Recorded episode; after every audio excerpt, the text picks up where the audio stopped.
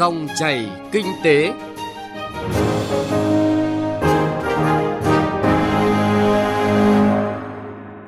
Xin kính chào quý vị và các bạn. Chúng ta lại gặp nhau trong dòng chảy kinh tế trên kênh thời sự VOV1 của Đài Tiếng nói Việt Nam.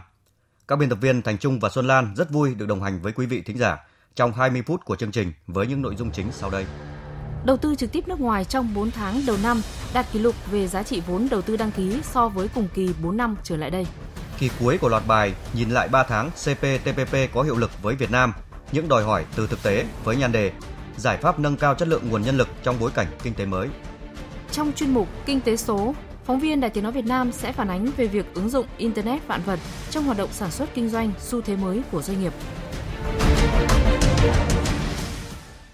Trước hết là một số thông tin kinh tế đáng chú ý. Theo số liệu vừa được Cục Đầu tư nước ngoài Bộ Kế hoạch và Đầu tư công bố, đầu tư trực tiếp nước ngoài FDI trong 4 tháng đầu năm nay đạt kỷ lục 14 tỷ 590 triệu đô la vốn đầu tư nước ngoài đăng ký vào Việt Nam. Ước tính các dự án FDI đã giải ngân được 5 tỷ 700 triệu đô la Mỹ. Đã có 80 quốc gia và vùng lãnh thổ có dự án đầu tư tại Việt Nam. Hồng Kông đang tạm dẫn đầu với tổng số vốn đầu tư là 4 tỷ 700 triệu đô la Mỹ. Đứng vị trí thứ hai là Hàn Quốc và thứ ba là Singapore. Phó Thủ tướng Thường trực Chính phủ Trương Hòa Bình vừa yêu cầu Bộ Giao thông Vận tải khẩn trương sửa đổi nghị định về kinh doanh và điều kiện kinh doanh vận tải bằng ô tô theo hướng bảo đảm công bằng, cạnh tranh lành mạnh. Đồng thời, Bộ Giao thông Vận tải cần nghiên cứu làm rõ thêm bản chất của loại hình vận tải ứng dụng phần mềm như Grab, Uber để có quy định quản lý cho phù hợp. Từ nay đến ngày 14 tháng 12 năm 2019, Tiên Long Banh triển khai chương trình tăng tốc cùng thanh toán quốc tế. Khách hàng cá nhân, khách hàng là doanh nghiệp khi giao dịch tại Kim Long Banh sẽ được ưu đãi giảm lên đến 30% phí thanh toán quốc tế, bao gồm phí dịch vụ chuyển tiền đi bằng điện, phí thanh toán kết quả nhờ thu, phí thanh toán thư tín dụng. Đặc biệt, khách hàng không bị giới hạn số tiền và số lần giao dịch, chuyển tiền càng nhiều càng tiết kiệm chi phí. Trong mùa đại hội cổ đông năm 2019, nhiều ngân hàng có quy mô nhỏ như SHB, ACB, HD Bank vân vân đã đặt ra mục tiêu lợi nhuận trước thuế cho năm nay tăng rất cao so với năm ngoái. Tham vọng lớn nhất có lẽ thuộc về Ngân hàng Thương mại Cổ phần Hàng Hải khi ngân hàng này đặt mục tiêu lợi nhuận trước thuế cho năm nay tăng 77% so với năm ngoái. Khi hiệp định CPTPP có hiệu lực, Canada cam kết xóa bỏ thuế nhập khẩu cho 95% số dòng thuế ngay lập tức, trong đó có nhiều chủng loại hàng hóa thuộc 78% kim ngạch xuất khẩu của Việt Nam, mở ra cơ hội lớn cho doanh nghiệp đẩy mạnh hoạt động xuất khẩu sang thị trường này. Những sản phẩm xuất khẩu chính của Việt Nam sang thị trường Canada là các mặt hàng chủ lực như dệt may, giày dép, máy vi tính, sản phẩm điện tử và linh kiện, phương tiện vận tải và phụ tùng, thủy sản, đồ gỗ. Bên cạnh đó, các mặt hàng thực phẩm như cà phê, hạt tiêu, hạt điều, rau quả cũng bước đầu có tăng trưởng xuất khẩu tích cực sang thị trường này trong thời gian qua. Cục Hải quan Hải Phòng cho biết, tính đến hết quý 1 vừa qua, đã thu hồi và xử lý hơn 39 tỷ 500 triệu đồng nợ thuế, tương đương hơn 86% chỉ tiêu số thu hồi và xử lý nợ trong cả năm 2019 do Tổng cục Hải quan giao. Mặc dù hợp tác với Hoàng Anh Gia Lai và sở hữu đến 70% cổ phần đầu tư vào nông nghiệp, tuy nhiên trong chiến lược phát triển của mình, Thaco Trường Hải vẫn lấy sản xuất kinh doanh cơ khí ô tô là chủ lực. Trước đó, ngày 24 tháng 4, Thaco đã tổ chức Đại hội đồng Cổ đông thường niên năm 2019 và thông qua nhiều kế hoạch mới cho năm tài chính này. Thaco dự kiến đầu tư hơn 15.000 tỷ đồng, trong đó chi nhiều nhất vào nông nghiệp tới 7.243 tỷ đồng.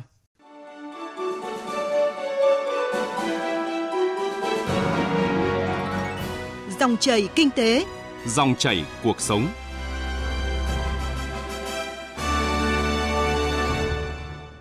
Thưa quý vị và các bạn, thời gian qua, nếu như Singapore, Malaysia, Thái Lan, những nền kinh tế tốt đầu của khu vực luôn hấp dẫn các nhà đầu tư nước ngoài bởi môi trường kinh doanh thuận lợi, chính sách thu hút đầu tư thông thoáng, là một nguồn nhân lực chất lượng được cả thế giới đánh giá cao thì Việt Nam thu hút vốn đầu tư nước ngoài bởi những lý do khác, ổn định về mặt chính trị, xã hội, đặc biệt là nguồn nhân công giá rẻ. Đây là một trong những lý do Việt Nam có nguy cơ rơi vào bẫy thu nhập trung bình, tăng trưởng kinh tế, năng lực cạnh tranh chưa được như kỳ vọng.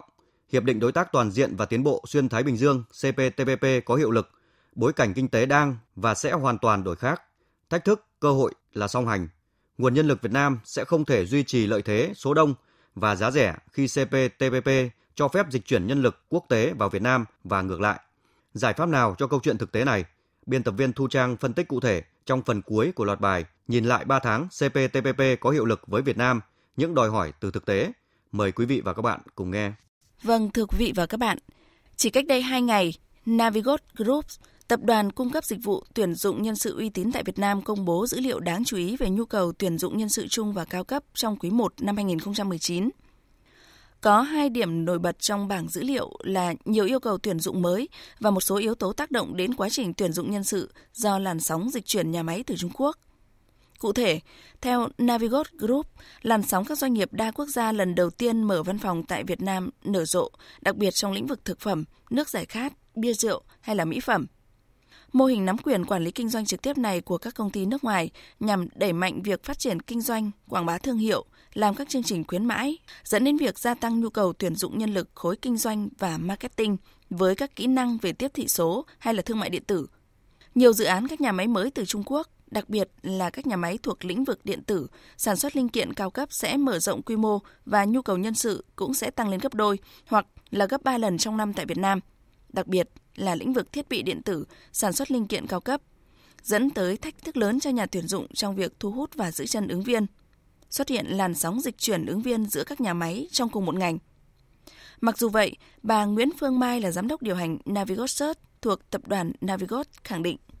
Các doanh nghiệp trong lĩnh vực à, sản xuất và công nghiệp thì đang à, có rất nhiều những cái sáng kiến là càng ngày càng phong phú trong việc là à, thu hút nhân tài cũng như là đầu tư rất nhiều vào cái các cái chế độ chính sách trong nội bộ để có thể là à, gìn giữ cũng như là phát triển nguồn lực nội bộ các doanh nghiệp mà chúng tôi đã từng làm việc thì họ thường là kết hợp cả hai hướng. Về phía bên ngoài là tăng cường việc hợp tác với các trường đại học cao đẳng. Đặc biệt là thời gian gần đây thì à, các doanh nghiệp hợp tác rất nhiều với à, các đối tượng là các trường cao đẳng nghề cũng như trung trung cấp dạy nghề để có thể có được cái nguồn lực mà có những kỹ năng à, kiến thức liên quan đến công việc chuyên môn đủ để cho công nhân có thể là bắt tay vào làm việc được ngay. À, còn về trong nội bộ của các doanh nghiệp thì các doanh nghiệp sản xuất đang chú trọng rất nhiều đến việc là dạy nghề dạy nghề cho nhân viên ngay chính tại công việc của họ. À, các doanh nghiệp họ đưa vào các chương trình à, kèm cặp nhân viên. Những nhân viên có tay nghề tay nghề cao hoặc là có kinh nghiệm làm việc lâu năm sẽ được phân công để kèm cặp và giúp đỡ cho những nhân viên à, những công nhân mới vào nghề. À, đồng thời là các chương trình đào tạo nội bộ là cái kênh mà các à, doanh nghiệp họ chọn để phát triển rất là mạnh mẽ ở trong à, các chương trình à, phát triển nhân viên hiện nay. Đồng tình với quan điểm của bà Nguyễn Phương Mai cho rằng đã có những tín hiệu đáng mừng trong công cuộc giữ gìn hoặc là nâng cao chất lượng nguồn nhân lực từ ý thức của doanh nhân doanh nghiệp. Chuyên gia kinh tế Nguyễn Trí Hiếu còn phân tích cụ thể những vấn đề cốt lõi của nhân lực Việt Nam trong bối cảnh tác động của Hiệp định Đối tác Toàn diện và Tiến bộ Xuyên Thái Bình Dương CPTPP hay tiến tới nền kinh tế số. Tôi chưa nhìn thấy là trong 3 tháng đầu năm của 2019 có cái sự chuyển biến nào về nhân lực liên quan đến CPTPP. Dĩ nhiên là chuyển biến về nhân lực um, nội tại của nền kinh tế thì có một cái sự chuyển biến rất tốt. Tức là có những cái chương trình học hỏi, đào tạo, tái huấn luyện, rồi cán bộ nhân viên um, họ có nhiều kỹ năng nhiều hơn, nhất là mình đi vào cái công nghệ uh, giai đoạn công nghệ thông tin 4.0 thì nhiều người họ cũng ờ, tự ờ, ờ, học hỏi những cái công nghệ mới và các doanh nghiệp cũng chuẩn bị cho mình để đón nhận những cái công nghệ mới. Nói chung thì có cái sự tăng tiến. Thế nhưng mà liên quan đến CPTPP thì tôi không thấy. Tôi không không nhìn thấy có một cái sự tương quan nào giữa cái tăng cường cái nguồn nhân lực, cái chất lượng của nguồn nhân lực với người lao động thì tôi nghĩ rằng người lao động cần phải uh, học ngoại ngữ nhiều hơn nữa phải có tinh thần cầu tiến đi tìm những cái chương trình huấn luyện đào tạo ờ, không những là do doanh nghiệp của mình cung cấp mà những chương trình đào tạo ở bên ngoài để học hỏi được những cái kiến thức um, về ờ, tất cả mọi uh, phương diện. Phải khẳng định, chưa bao giờ nguồn nhân lực nước nhà lại được quan tâm nhiều như thời gian gần đây, khi mà sau Hiệp định Đối tác Xuyên Thái Bình Dương TPP là Hiệp định Đối tác Toàn diện và Tiến bộ Xuyên Thái Bình Dương CPTPP cùng nhiều hợp tác kinh tế đa phương khác, mở ra nhiều cơ hội, đặc biệt là cơ hội dịch chuyển nhân lực giữa các thành phần kinh tế hay giữa các nền kinh tế với nhau. Thế nhưng, nói như ông Vũ Tiến Lộc, Chủ tịch Phòng Thương mại và Công nghiệp Việt Nam VCCI, thì cơ hội cũng đồng nghĩa với nhiều thách thức nâng cao chất lượng nguồn nhân lực, rõ ràng là bài toán không dễ thực hiện nhưng cũng không có bước lùi. Giải pháp cho vấn đề cũng đã được nhiều chuyên gia chỉ rõ là cần cải cách hệ thống giáo dục đào tạo và giáo dục nghề nghiệp. Trong đó, cái bắt tay chặt chẽ bài bản từ doanh nghiệp với hệ thống giáo dục đào tạo và giáo dục nghề nghiệp là quan trọng nhất. Giải pháp này nếu như không được chú trọng thì không những chúng ta không thể tận dụng những cơ hội tốt về thu hút vốn và công nghệ qua các nguồn vốn đầu tư trực tiếp nước ngoài, mà còn có nguy cơ các nhà đầu tư đang hoạt động tại Việt Nam chuyển sang các nước khác hoặc là các nhà đầu tư tiềm năng dè dặt hơn khi quyết định làm ăn ở Việt Nam. Câu chuyện nâng cao chất lượng nguồn nhân lực rõ ràng vô cùng cần thiết trong bối cảnh Hiệp định Đối tác Toàn diện và Tiến bộ Xuyên Thái Bình Dương CPTPP đã có hiệu lực tròn 3 tháng và những cơ hội thách thức sẽ còn song hành không chỉ trong những tháng tiếp theo.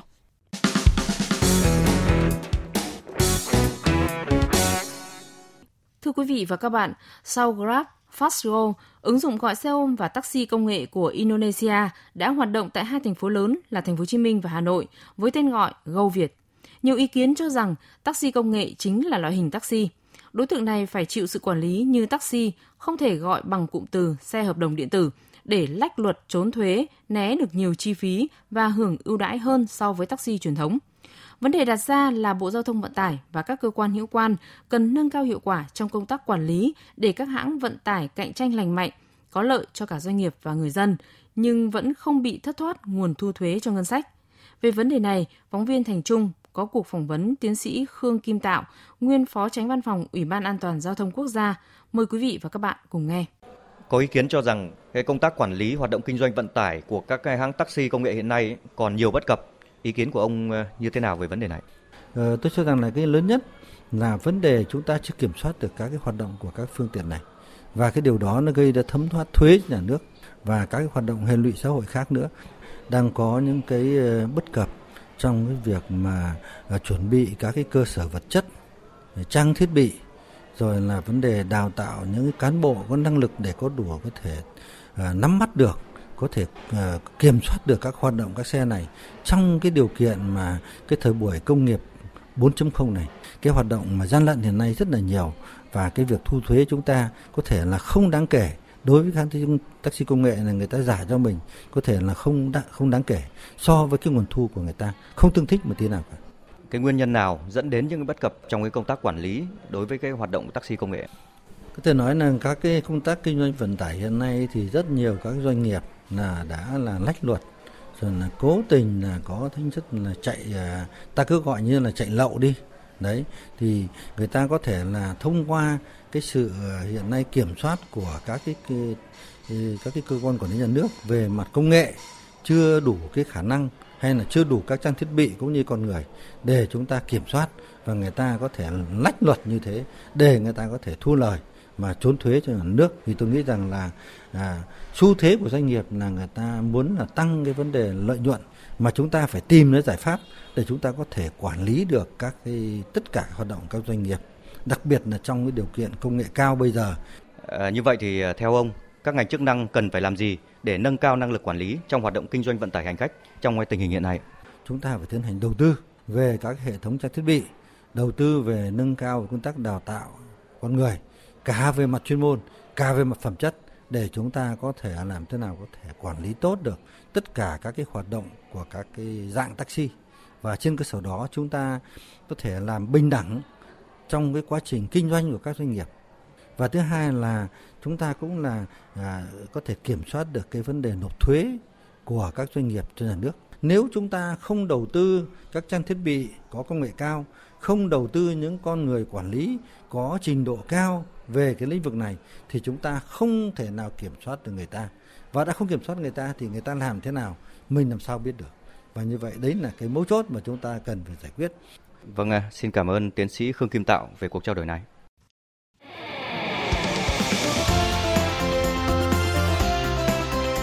Kinh tế số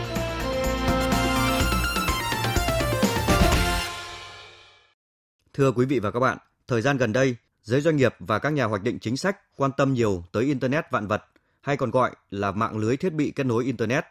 Nhiều báo cáo đã nêu ví dụ hàng nghìn, thậm chí hàng vạn tỷ thiết bị đã được kết nối với nhau, mở ra cơ hội thay đổi mọi hoạt động kinh tế. Đây cũng là phương tiện để doanh nghiệp nâng cao năng lực cạnh tranh thông qua sáng tạo và đổi mới công nghệ trong bối cảnh cách mạng công nghiệp 4.0. Cộng đồng doanh nghiệp của Việt Nam cũng đang từng bước tiếp cận để có định hướng triển khai ứng dụng trong thực tiễn, ghi nhận của phóng viên Nguyễn Hằng. Trong những năm qua, sự bùng nổ của cuộc cách mạng công nghiệp 4.0 với những đột phá về công nghệ và trí tuệ nhân tạo được dự báo sẽ có ảnh hưởng sâu rộng đến toàn bộ các hoạt động kinh tế của Việt Nam và hứa hẹn mang lại cho cộng đồng doanh nghiệp những cơ hội mới, Internet vạn vật tuy mới xuất hiện nhưng lại là một phần không thể thiếu trong cuộc sống hiện nay và trong tương lai. Việc ứng dụng mạng lưới thiết bị kết nối Internet đang trở thành công nghệ có xu hướng ngày càng lớn đến đời sống con người, tác động rộng rãi đến nhiều lĩnh vực và là xu thế tất yếu của sự phát triển của thế giới nói chung và cộng đồng doanh nghiệp